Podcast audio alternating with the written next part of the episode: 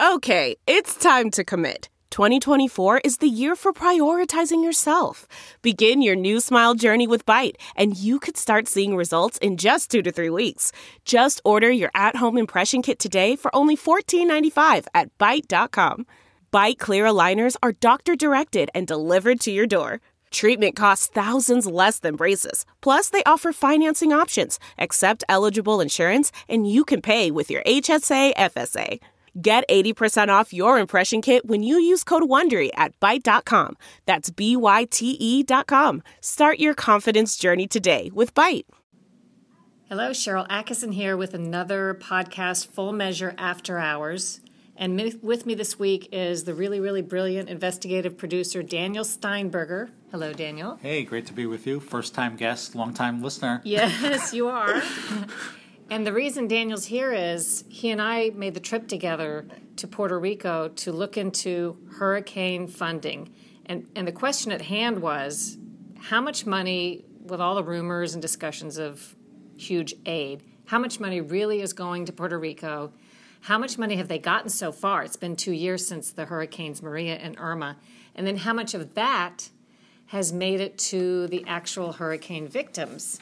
And really, we found right this is not an easy task. You ask for a number you don't just get the number. Yeah definitely. We've we've spent time talking to puerto rican officials officials here in washington um, at fema and the office of management and budget. There seems to be a lot of back and forth and da- numbers that are outdated. Um, but it, it, was interesting. I mean, the, the, I mean, even though money's been appropriated by Congress, um, a lot of that money does not actually get to the hands of the Puerto Ricans at this point. So there was a lot of confusion because President Trump, I think, has used this $91 billion number, and then some are like he's lying. And then I think what we concluded after really digging into this is the number of 91 billion is the total number Puerto Rico could get. It's sort of an estimate that the United States has said this is what they need, and there are pots of money that they could pull from. And they haven't gotten anywhere near that much yet. That's just how much they could get. But before we go into the specific numbers, in general, we'll tell you that the money's trickling out relatively slowly. And we found out there's reasons for that. Um, do you want to just briefly introduce them to the notion of the corruption and the bankruptcy that makes all this really complicated? They can't just throw the money into this island. Yeah, I mean, in terms of corruption, there's the government there has been facing a lot of corruption, and the president actually has talked about that. Um, and there has been that. I mean, there are. They're kind of legendary for the corruption in Puerto Rico, even before all of this. Right. In the last few months, um, the FBI has gone in and arrested um, some Puerto Rican officials, some of their some of the um, contractors that they work with, um, and so those cases are still pending. They will um, have pled not guilty, but you know that there's certainly the out there's certainly strong allegations there.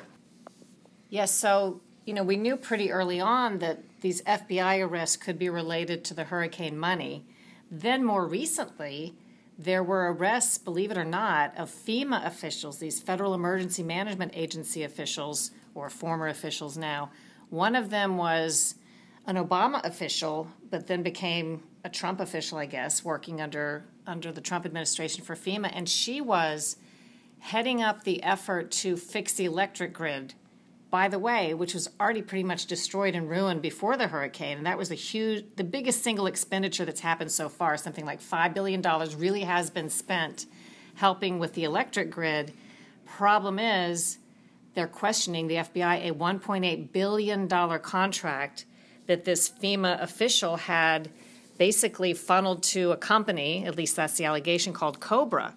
And her name, Ahsha Tribble, she was a Homeland Security advisor under Obama, but then went to FEMA and took the lead on the electric grid getting fixed. And she's accused of taking bribes to steer this really lucrative contract to the company called Cobra. And also arrested as part of this not long ago was Cobra's CEO, and then a FEMA friend of Tribble's, who, by the way, left FEMA and went to work for Cobra for apparently a pretty big salary. So all of them were arrested, all have denied wrongdoing. But this is the sort of thing when there's that kind of cash going around and contracts to be given that uh, you have to worry about. And I think some of that um, led to what I think a lot of people may or may not have seen, but a lot of people have, um, saw over the summer, and we were there for that, were the really strong protests that at some points even got pretty violent. Um, and I think there was a we saw a big groundswell of people. I mean, I remember we were kind of headed there, and we just were. I mean, there were tens of thousands. We were swept up in yeah, protests. there were tens of thousands of people just like walking miles and miles and miles to get to where the protest was happening, to like the, the heart of the protest, which culminated in the governor Rosselló, who we'd interviewed before a couple of years ago and was going to go after the corruption, but this all culminated in his resignation. And I might add, when this was covered in the United States, it was almost entirely in the context of all this protest and controversy that Rosselló, the governor, had made some controversial statements and text messages against, you know, the, the gay and lesbian community and other things that were controversial. But really, I think that did a disservice to the context, which is this tender box of tension in Puerto Rico in general due to the long-standing corruption scandals that the people have lived through over many governments there. Yeah, I mean it was um, it was I mean, and I think that ultimately led to the Rosselló resigning, um, and now there's a new governor who's trying to figure it out. Clean up corruption. All right, so let's look at a couple of the numbers we got. Where's the list here? So let's see. $48 billion we found will come from emergency recovery funds. That's what's available to Puerto Rico. It's not like super easy. They have to provide the right documentation. It doesn't just get thrown at them. They have to, you know, they only have to get bids from certain contractors. There's a lot of rules and requirements which makes this process slow, but by design in some respects. And then besides the 48 billion from emergency funds, 43 billion more has been appropriated by Congress so far. That means Congress has said there is that money available, but it doesn't mean they've received that much money. In fact, they have not. What did we find out about that? Yeah, I mean that that to me was one of the more stunning numbers is that Congress has given forty-three billion dollars, or they say they're willing to give that at this point to the people of Puerto Rico, but they've only received fourteen billion on hand to help people to help rebuild the infrastructure. So I thought that was that was an interesting number. And then the other thing Before we go on though, yeah. 14 billion, I just want to emphasize, that's the big number. So of the 91 billion that we hear about that's available that they may yet get in 2 years, only 14 billion dollars has gone to Puerto Rico. It's actually been expended. And that is a lot of money. Yes, billions and millions of dollars, but a small fraction of that number that you hear about.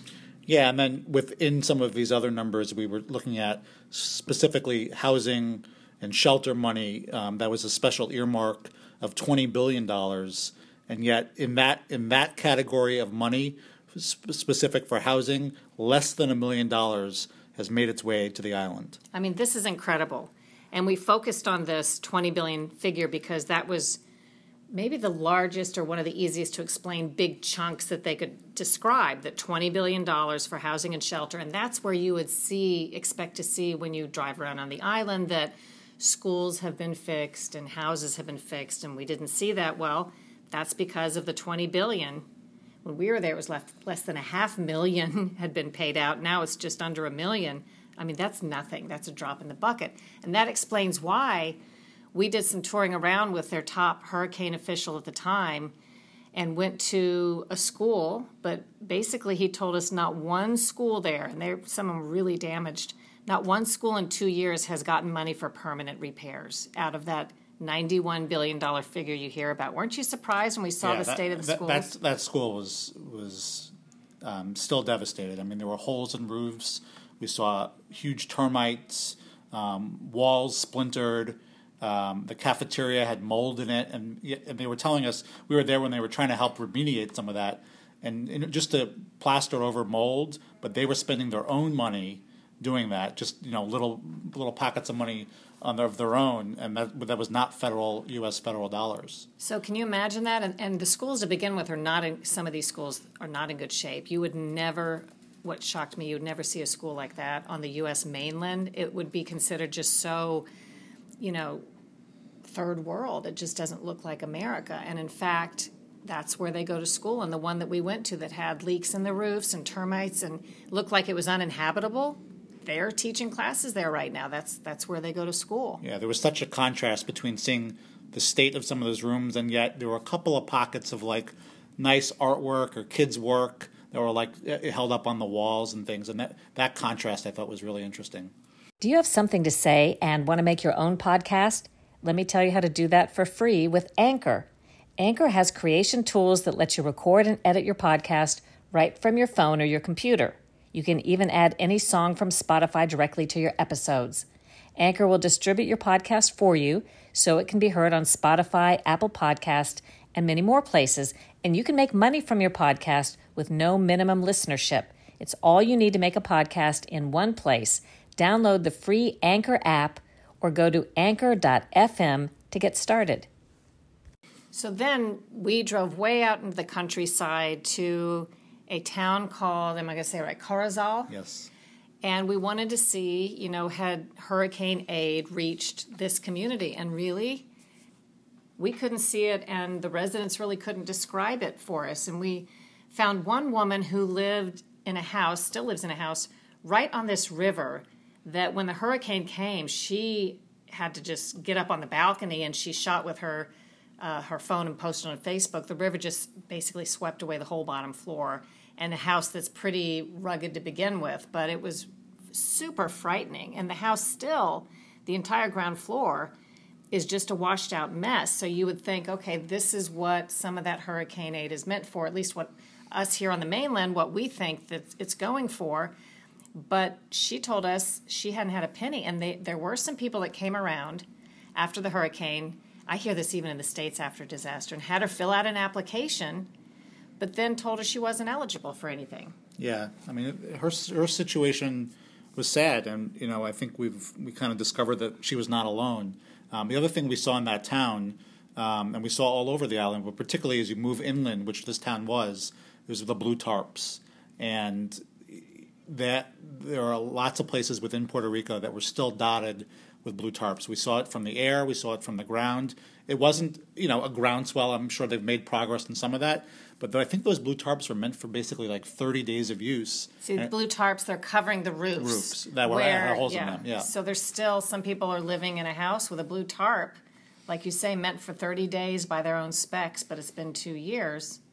And then there are all kinds of technical reasons they can't get the aid. So the woman we spoke to, you know, said and we followed up with FEMA officials, it's because she lives in a house, as many people do there, that she doesn't own. I guess she leases it or pays some nominal amount of rent.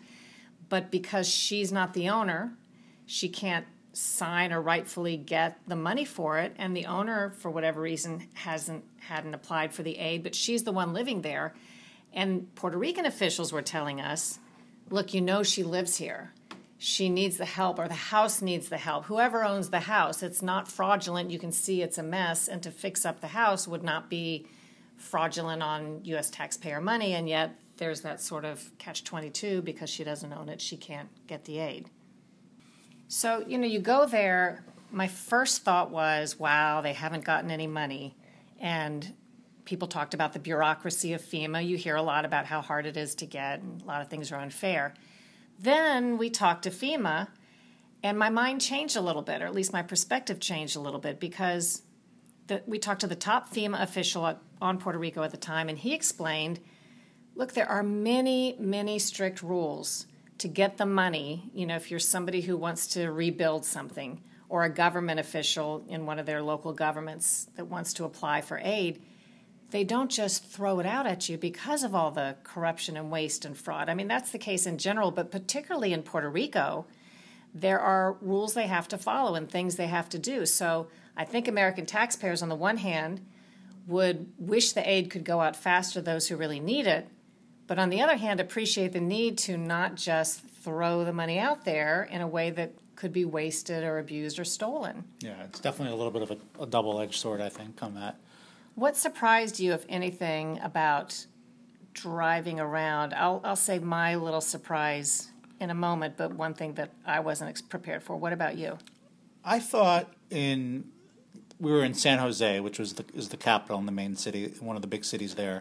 Um, I, you know, lots of parts of San Jose look, you know, I think pretty normal or back. You know, businesses are certainly back. But what surprised me is going into some of those towns inland Um, they're still devastated. And but the other thing, but not only that, we also went to I think a, a town I forget the name of it that was right outside of San Jose.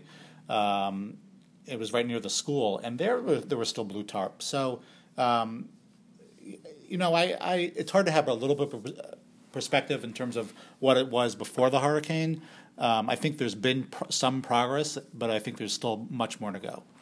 So I visited before the hurricanes. Um, happened to be there doing a story on the fraud and corruption and bankruptcy.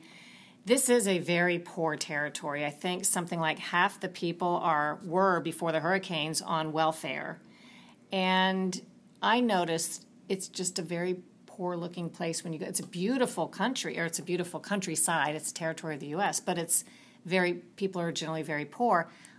My surprise was it didn't look as bad as I thought. Yes, there were tarps, but people there live in such a poor state anyway. It wasn't that many tarps as I've been prepared to see, number one. And number two, a lot of Puerto Rico has gone back to normal. And I think we did see that, that despite the fact that they've gotten almost no federal aid to the people on the ground, people find a way to get their lives back to normal. In fact, we stopped at a side shop, you know, off the street and talked to a woman who had not been able to sell her wares. She'd been in business for decades, but she had no electricity, no water, had to take care of her disabled mother and sister, I believe it was, without modern amenities after the hurricane for months and closed her shop. She's back in business. And that was looks like with little to no help from the federal government, but you know, people work their way back to a sense of normalcy. Definitely a bright spot. I mean, by the end of it, you know, she gave you, she flashed you a nice smile. She did. Yeah. She did. It was really interesting. So, um, if you want to learn more and see what we actually saw, you can go to fullmeasure.news because we did a whole investigative report for Full Measure on this same topic. And the text of the story will be written out, and we're going to also have it translated in Spanish because that was a special request for people who knew this story was coming. And um, anything else you want to say, Daniel? No, it's great to be on your show. It was good to have you. Do you have theme music yet, or that's coming? You want to hum a, hum a tune? No. You have a suggestion? Not yet. Great to be with you, though. All right. Well, thanks for listening, everybody, and um, hope you'll subscribe to this podcast, Full Measure After Hours. I also have the Sharyl Attkisson podcast you can subscribe to. And you can find these, if that's too much trouble, go to SharylAttkisson.com and click the podcast tab, and I try to post them all there. You can just listen to them directly if that's easier for you. And share with your friends. So, in the meantime, make up your own mind, do your own research, and think for yourself. Bye. Bye.